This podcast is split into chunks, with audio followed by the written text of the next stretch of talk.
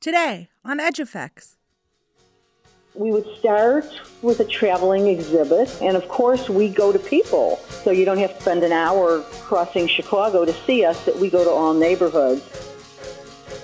Geographer Rachel Boothby discusses the National Vegetarian Museum with its founder, Kay Stepkin, and Dr. Connie Johnston, a geographer and member of the board of directors of the National Vegetarian Museum.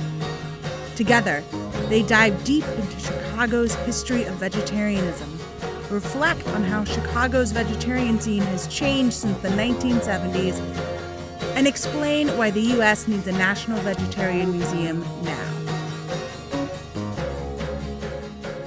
Connie and Kay, thank you so much for talking with us today. Thank you, Rachel.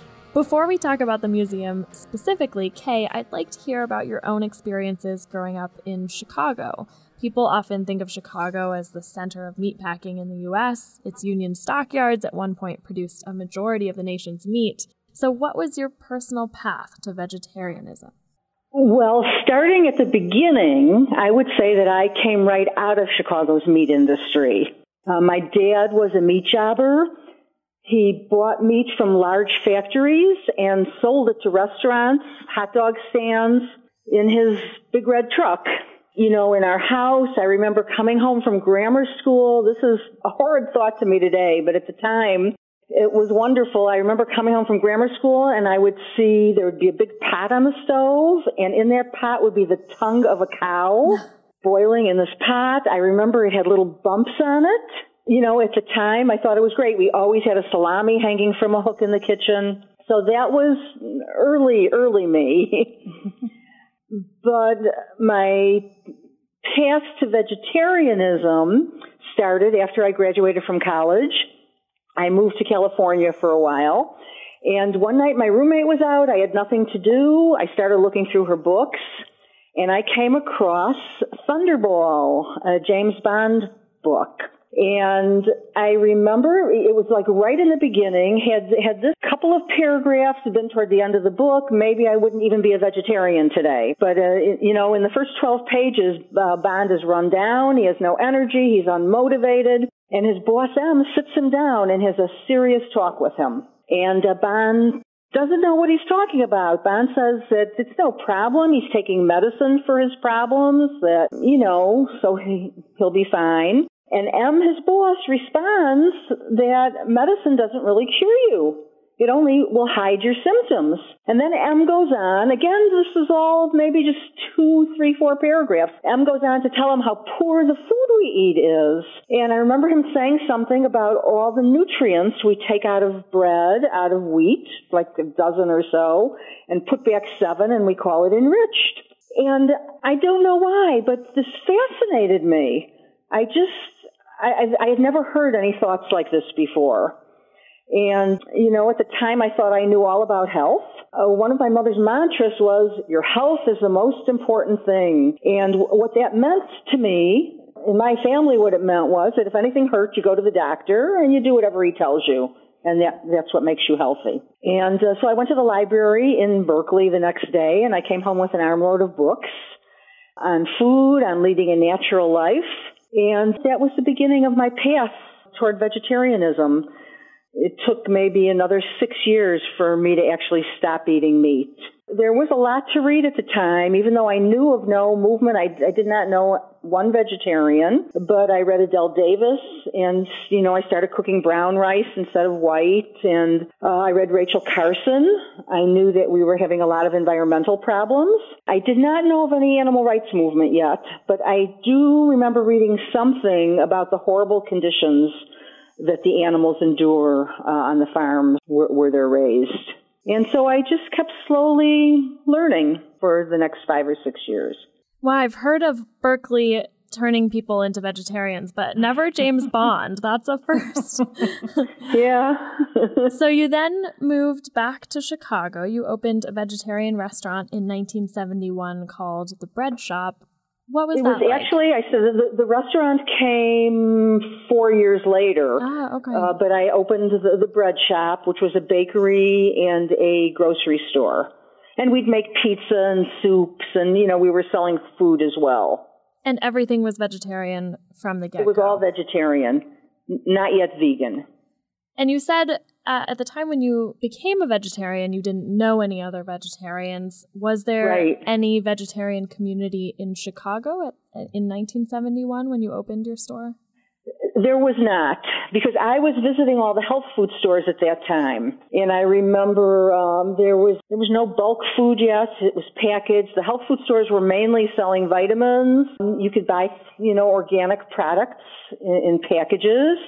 I remember they would bring in organic chickens on the weekends, which at the time I was eating. But no, there was no vegetarian community, and so I assumed that there never had been. Hmm. Yeah. So I learned in the process of uh, doing a little research to talk to you today um, that Chicago, in fact, has a very long history of vegetarianism. So can, I know. Can you tell us more so about thrilling. that? it is. It's really interesting. it actually started uh, on the East Coast around Philadelphia when a group of Bible Christians came to our country from England, and uh, the vegetarian movement was centered there. But by the late 1800s, the epicenter of our movement moved to Chicago with the World's Fair that was held in the late 1800s. The yep. Columbian Exposition. Mm-hmm. With the Columbian Exposition, the epicenter moved to Chicago. People came from all over Europe to Chicago to be part of uh, the big display that we had there. And there was also, um, oh, you know, like Kellogg came. He was one of the speakers. They had a conference at the Art Institute, which had just opened up a couple years earlier.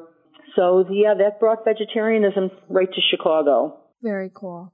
How have you seen the relationship between restaurants in particular and vegetarianism change over the past few decades? Oh, I remember the first restaurant in Chicago that we called vegetarian friendly. They still had meat, some meat, but Heartland Cafe opened in the mid 70s and it was called vegetarian friendly and it was quite unusual you know, one by one back then, a, reg- a vegetarian restaurant would open. Sometimes it would close. Maybe we'd have two or three at a time. Today, we have over 50, and we have hundreds of what we would call vegetarian friendly restaurants. Most every restaurant that opens today in Chicago has vegetarian and vegan options. And sometimes even on the menu, you know, it'll have a vegetarian section.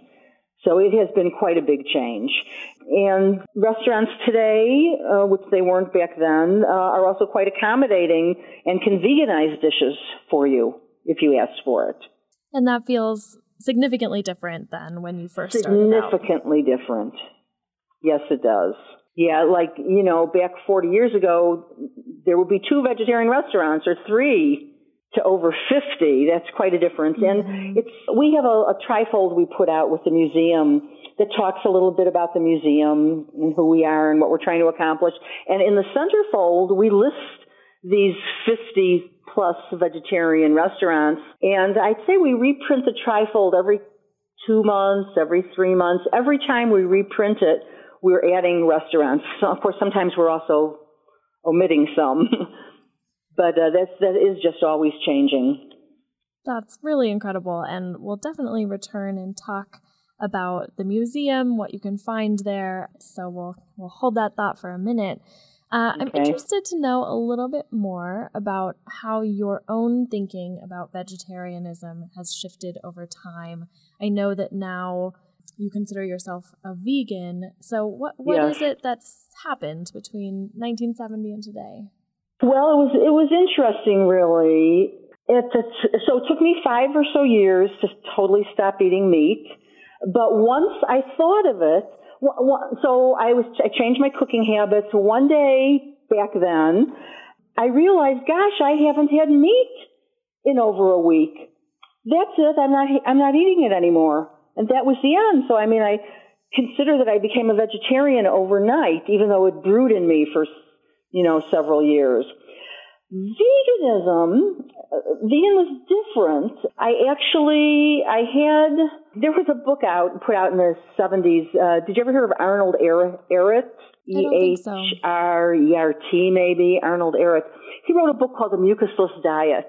we weren't using the word vegan yet, but it was about vegan eating. It was so repulsive to me. That word mucus was so mm. repulsive that I think he turned me off veganism for decades. Hmm. Whenever I would think about it, I would think of him. And so I approached, I came toward veganism. I just crept toward it so slowly. When I first stopped eating meat, I ate so much cheese. You know, I ate a lot of eggs. And just very, very slowly through the years, I stopped eating them. Um, and toward the end, it was just, oh, there was one place I would go to eat lunch occasionally, and they, all they would have was an egg sandwich. And one day I thought about it, and I was thinking about, you know, I would really like to be a vegan and and here I just have this egg sandwich every once in a while, and it occurred to me, well, why don't you just stop going to that restaurant? And I did, and that, and then that was the end of it. Um, and it, what's what's sort of ironic about this is it's so much easier to be a vegan today than it was in the 1970s. Uh, there is so much more support. There are things to order when you go out. There's lots of people who can help you. There's books to read. Uh, and so that it took me so long to be a vegan. And back then there was no support and I became a vegetarian almost overnight. So I don't know. I guess each person has their own path that they have to take. Um, but it does seem to me that it's much easier for people today.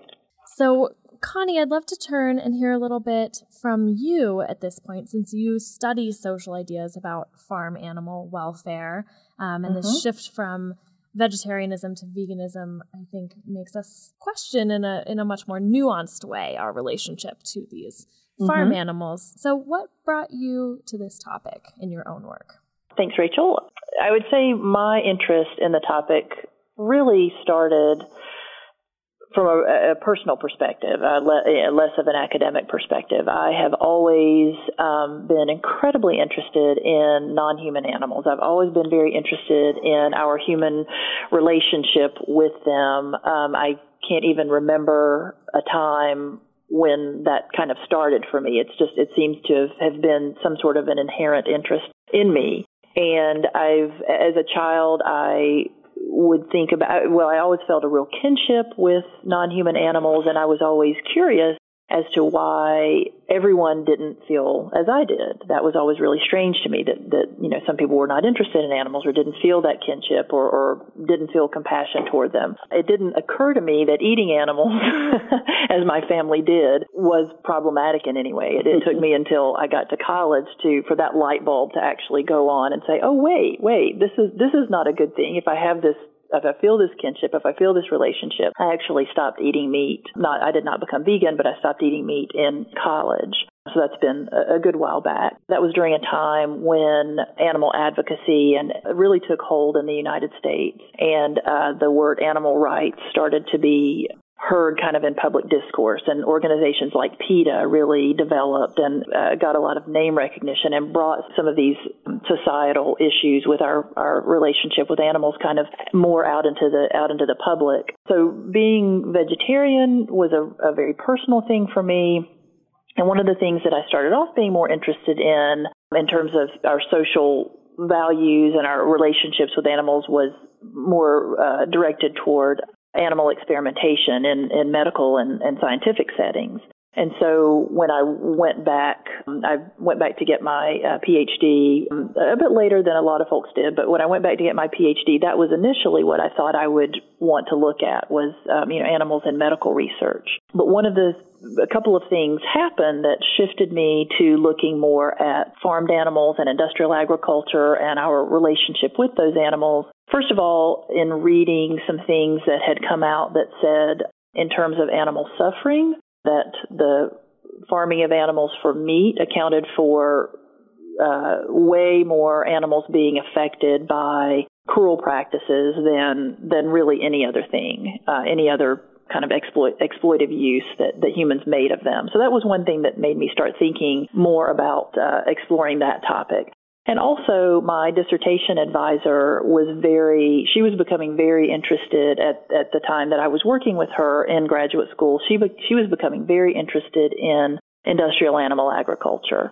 Um, and she was coming at it probably, I would say, more from uh, maybe an economic perspective and thinking about, uh, and not, not that she wasn't concerned about the ethics of it, but she was kind of approaching it through kind of an economic analytical lens. And so in wanting to kind of work on something that uh, that my dissertation advisor also had a real interest in, and I felt like our work could kind of mesh, and that we could kind of foster each other's pursuits.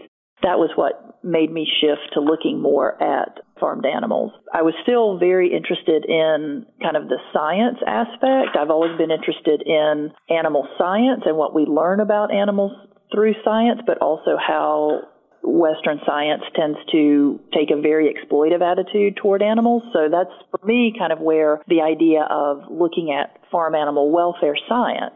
You know, how do we get ideas about uh, what their welfare is, what their capacity for sentience is, and so looking at uh, looking at that aspect of animal agriculture and, and the the really kind of growing field of uh, of the science of farm animal welfare that only really came about for me maybe a, a decade or so ago.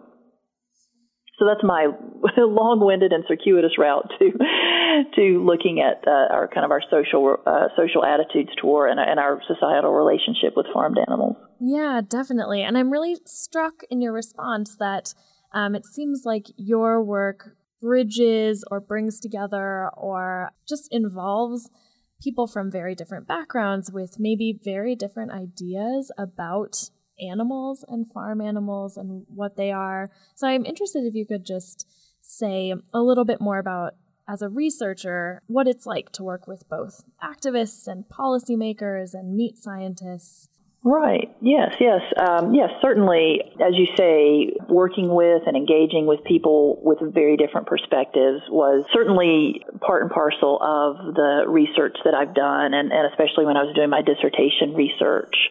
A big part of the research that I did was actually interviewing farm animal welfare scientists in both the United States and in, in several locations in Europe. When I developed my dissertation project and, and was trying to figure out exactly what I was going to do. And I had decided that a big component of what I wanted to do was to actually try to talk with these folks that were doing this science and maybe visit with them and perhaps even shadow them in some of the work that they were doing. My dissertation committee was very concerned that, especially in the United States, given how secretive uh, a lot of the meat industry can be about their practices, that I might have a really difficult time actually finding anyone that would that would talk to me at all. But surprisingly, and I really, and I look back on it, and I, and I kind of even wonder how this all kind of came together. Um, I, I was able to talk to talk to a number of different farm animal welfare scientists, and I think having the backing of an institution. Um, I also I had a, I had gotten a, um, a National Science Foundation grant for doing doing my research. So I think having some credibility and not coming across as someone who was going to be trying to do an expose, I think that kind of helped gain me entree into talking with these folks. Everyone that I talked with, whether they were doing research that was funded by, um, you know, some uh, part of the meat industry, or whether they were, you know, in the United States or in Europe, all of these folks actually had this desire to make these animals' lives better. They were not necessarily vegetarian themselves. They, certainly not vegan. Some of them worked in, in very close partnership with um, animal producers, but they all felt that in some way they were concerned with welfare and they were trying to make these animals' lives better in some way. So that in a lot of ways bridged a divide. I also tried to put some of the stronger feelings that I had about some of these practices to one side and for good or for ill kind of approach all of this work in a more quote unquote objective manner and to kind of leave judgments aside so that I could talk to people in a respectful way. So that being said, people were actually very generous with their time. They were very, very generous with their information. Um, they treated me very respectfully, and and um, and I tried to respond in kind. Um, however, there were some situations that I was in that were emotionally difficult because of the things that I saw. Um, and it was very hard to be in certain situations and feel that I was, that by not speaking out in that moment that I was in some way condoning uh, the practices, um, but also knowing that there was really nothing at all that I could do without not being able to take my take my project forward and also uh, disrupting the trust relationship that I had built with the folks that had allowed me to to come and talk with them and also to go into to some of the different locations where they were where they were doing research. How do you think our modern system of animal agricultural production shapes current social ideas about eating meat? Well, that's a an interesting question, and it's one that I feel like a big part of that answer is that so much of this production is invisible to most people. And that has not always been the case in the United States and in societies that are similar to the United States. People uh, in the past that had, had eaten meat, you know, several decades ago or, or a century ago, perhaps now, would probably know someone who raised those animals, or maybe they would raise the animals themselves, or they would at least see them somewhere in their daily lives. Today, none of that None of that is seen for most people, for the vast majority of people that, that eat meat. They don't see the animals, they don't see the conditions under which they're raised, they don't see the slaughterhouses, or certainly not the slaughter process. And I think that makes it much easier for people to not have to kind of come to terms with the uh, with the living creatures that they do eat um, and not take responsibility for how they're raised and the kind of death that they have because all of it is is really all most people see is that package of whatever the part of meat is in the grocery store. And maybe it's got a label that says humanely raised or humane certified or something like that. But even with that, most people don't really have any idea as to what that really means and what the conditions were. So I think that makes it very easy to kind of go about uh, meat eating without engaging with, with the reality of that. And most of the um, meat producers, certainly the industrial animal agricultural industry, very much likes it that way. They would much prefer for folks to never have any idea as to what goes on in a factory farm or in a slaughterhouse. And that is seen by um, the fact that these kinds of facilities are placed in areas that people don't encounter them. They are frequently uh, under really tight security. So that that invisibility, I think, is probably the key factor that that really shapes how people go about the process of meat eating in the United States today. And for a lot of folks, even if you are aware of the harmful effects of an activity or something that you you know that you engage in for a lot of folks that doesn't change it. You know you'll you'll make your you know your reasons for continuing to do it. I mean i know i certainly did before i became a, a vegan but i think making folks aware and allowing people to kind of re-engage with the living breathing creatures that are that start out that way and then end up on the on the dinner table would be a better way for meat production to happen. At least let uh, let individuals who are going to eat meat kind of know what that process is, and then decide whether or not they want to engage in it, as opposed to keeping it so invisible. How did your work bring you to Kay and the National Vegetarian Museum? That was probably more of just kind of personal circumstance. I moved to Chicago to take a position at DePaul in the fall of 2016, but I was at um, a vegetarian related event that fall and just happened upon the display that the National Vegetarian Museum had there and I must have written my name down down on something because um, I was contacted sometime later by Kay to uh, to come to an event that that she was hosting, and I did, and was really very intrigued by the Vegetarian Museum and um, felt that it was a different kind of organization, was definitely taking a different approach and focusing on the culture of vegetarianism, if you will. And so this was something that I, as I said, I felt very interested in. I was intrigued by, and I felt that I wanted to be involved with and felt like as a, as an academic, I could perhaps be useful. I think this is a good segue into talking about the Vegetarian Museum itself. So where where can people find it and what will they see when they do? So we move every month or two. Sometimes we stay in a venue for two months. Every place we stay, we bring a program to them. So we'll have one or two programs every place we are. You would go to our website, www.vegmuse.org, V-E-G-M-U-S-E dot org, to see where we are presently. The museum itself, it consists of 12 panels. Each one is about three feet wide by about seven feet tall. They interlock with each other. There's also a, a video of Victoria Moran, who is um, an author. She gives a five or six minute uh, view of our history. And so each of the panels, you know, covers a different aspect of our history. We, uh, we start with the ancient world, uh, where vegetarianism is actually mentioned in the Old Testament in Genesis, uh, without using the word vegetarian uh, Bible Christians um, who were probably influenced by India, uh, settling on the East Coast. We go into Chicago's great history in the 1800s. We have a panel on famous vegetarians.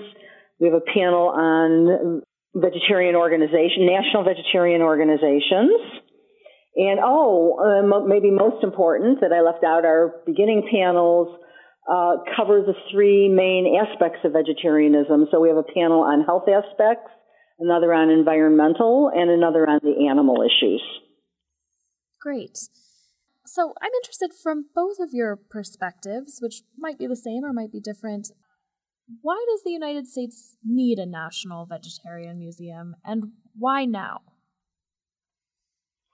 Um, I think it's quite important. Like, so when I became a vegetarian, I did not know another vegetarian. I thought I was all alone.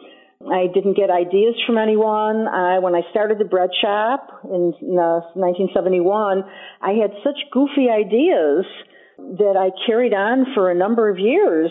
Um, we we didn't use any machineries, uh, any machinery. We made the bread by hand, uh, we had no division of labor. Everybody did everything. Everybody made all decisions. I, I had no business sense and I didn't gain any for some years.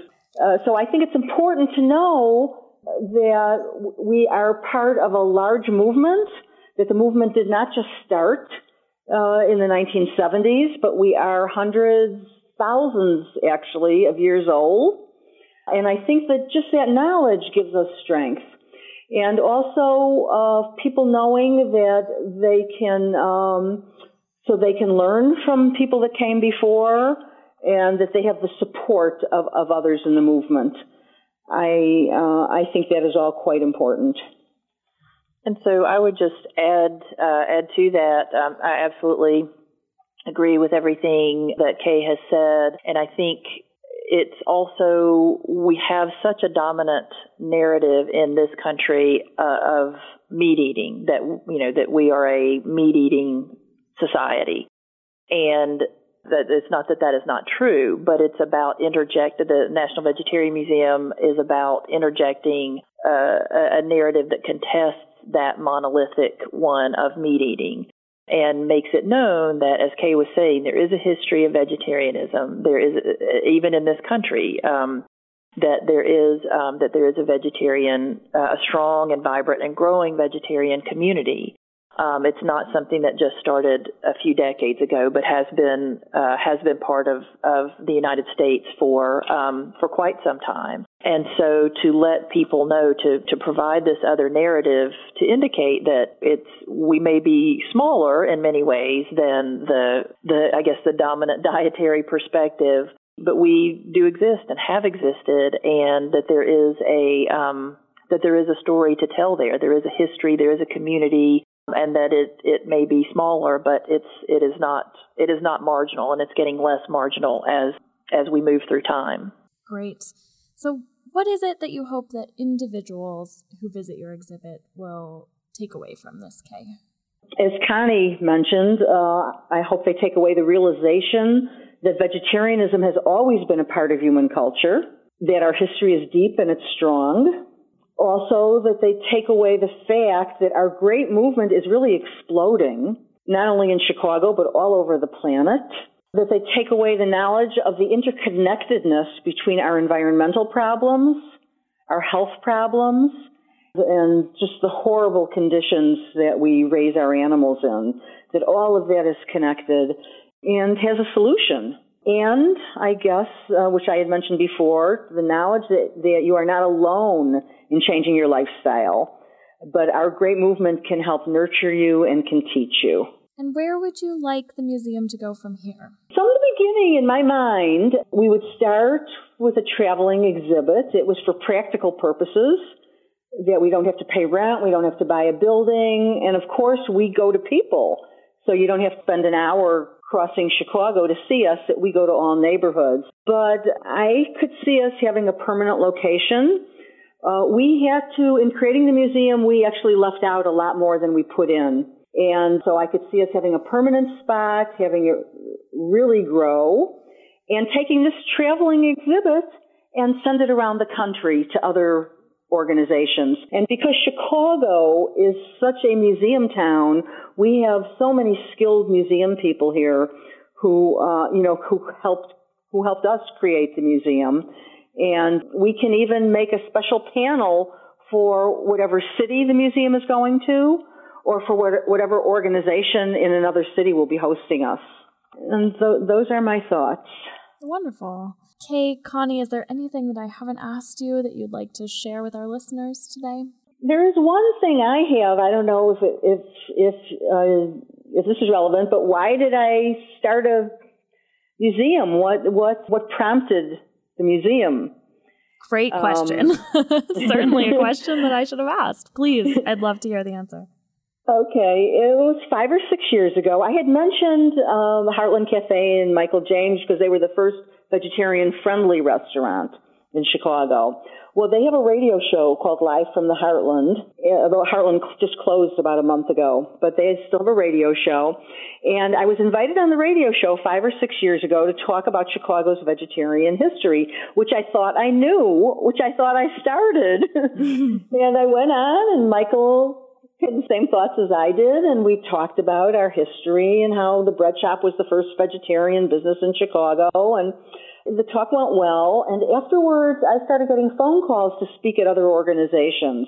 And uh, well, when I had the bread shop, I didn't have a computer at that time, but now I did. And as I started getting calls to speak at other organizations, so now I go online. And I thought, really, I thought I knew most everything, but maybe there's one or two little tidbits that I could learn. And it just blew my mind what I learned.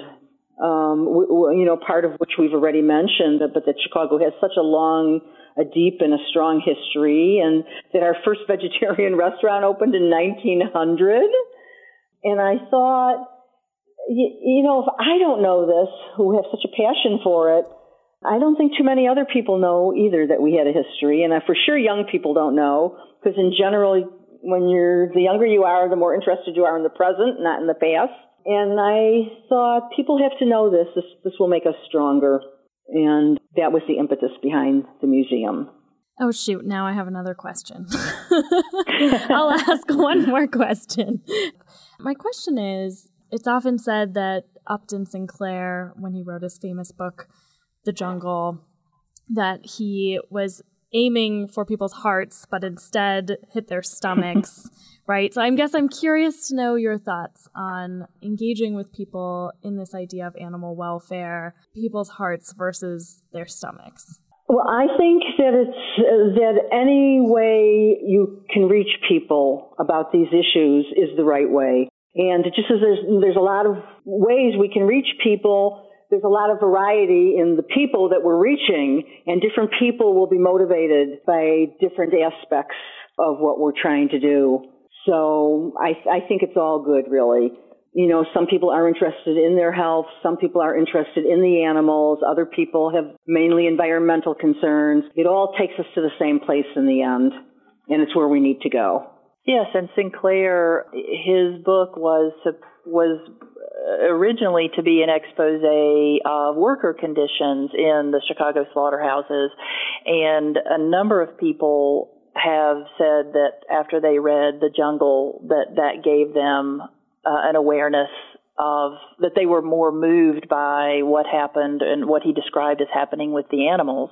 And I know that certainly was the case for me. And so I think that as Kay is saying, you reach people in lots of different ways and people will be moved in lots of different ways. And so I, I think something like the work of Sinclair, we don't, we can't really disentangle the lives of the workers in slaughterhouses from the animals that were there. They were both being exploited and and today it's the same situation. And also our the the natural environment is being exploited by um, industrial meat production. And so these things are you can't really disentangle these things. And various different aspects of these issues will resonate with with different people. But the kind of meat production systems these large meat production systems that we have in the United States and the world today are you know they they are problematic in many many many ways. And however someone becomes aware of those problems that will touch the thread that leads them to these other problems as well so i think that uh, yes whether you start out with the heart or the stomach or the head those pieces are all connected and and once you enter into that from one direction you'll see the other aspects as well yes well, thank you so much, Connie and Kay. It's been a real pleasure talking to you today. Thank you, Rachel. It's Thanks, been a, Rachel. our pleasure as well. That was Kay Stepkin, Dr. Connie Johnston, and Rachel Boothby in conversation. Kay Stepkin is the founder of the National Vegetarian Museum and a pioneer of the vegetarian and natural food movements in Chicago. Learn more about her career and find out where the National Vegetarian Museum will be in a neighborhood near you at vegmuse.org. That's V E G M U S E dot O R G. Dr. Connie Johnston is a professional lecturer in the Department of Geography at DePaul University in Chicago and on the board of directors of the National Vegetarian Museum. She is the author and co author of a number of publications about human animal relationships, including Humans and Animals A Geography of Coexistence, published in 2017. Rachel Boothby is a PhD candidate in the Department of Geography at the University of Wisconsin Madison. She studies the cultural geography of the American food system and consumption more broadly from a historical perspective, from the farm to table restaurant movement to Lunchables. Rachel was a founding editorial board member and former managing editor of EdgeEffects and is currently working with the Center for Culture, History, and Environment at the University of Wisconsin Madison. You've been listening to EdgeEffects, a production of CHE, the Center for Culture, History, and Environment in the Nelson Institute for Environmental Studies at the University of Wisconsin Madison. This episode was produced by me, Laura Perry. The music you're hearing is by Julian Lynch. You can get all of our episodes sent straight to your computer or mobile device by subscribing to EdgeEffects wherever you get your podcast. If you like the show, please leave us a rating and a review, or tell a friend about it. That really helps connect us with new listeners. You can follow us on Twitter at EdgeEffectsMag. And as always, keep up with the steady flow of great content about cultural and environmental change across the full sweep of human history at edgeeffects.net.